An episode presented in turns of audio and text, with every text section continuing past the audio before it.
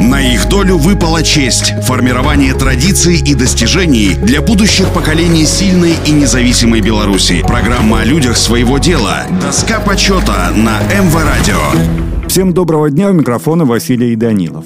Федор Федорович Гуринович родился в 1950 году в деревне Кривичи Солигорского района Минской области. Окончил факультет журналистики Белорусского государственного университета. Начинал свой трудовой путь учеником токаря на Минском тракторном заводе, плотником СУ-66 трест номер 7, отдел строй города Солигорска. Также удалось поработать, ну и, конечно же, слесарем-сборщиком электроаппаратов на Минском электротехническом заводе. Также работал навальщиком, шрифтовщиком. Ну и, конечно же, Федор Федорович отдал много лет для создания и развития журналистики в родном Солигорском районе. Работал корреспондентом сельхозотдела редакции газеты «Шахтер» и ответственным секретарем редакции газеты «Калийщик Солигорска». Также Федор Гуринович является автором 20 книг поэзии и прозы, среди которых сборник стихов «Хлеб и соль», книга «Птичий алфавит», книга избранных произведений «Остается вера» и многих других. Отмечен литературной премией имени Янки Мавра, награжден дипломом Республиканского литературного конкурса «Золотой Купидон», дважды награжден почетными грамотами Союза писателей Беларуси и другими наградами.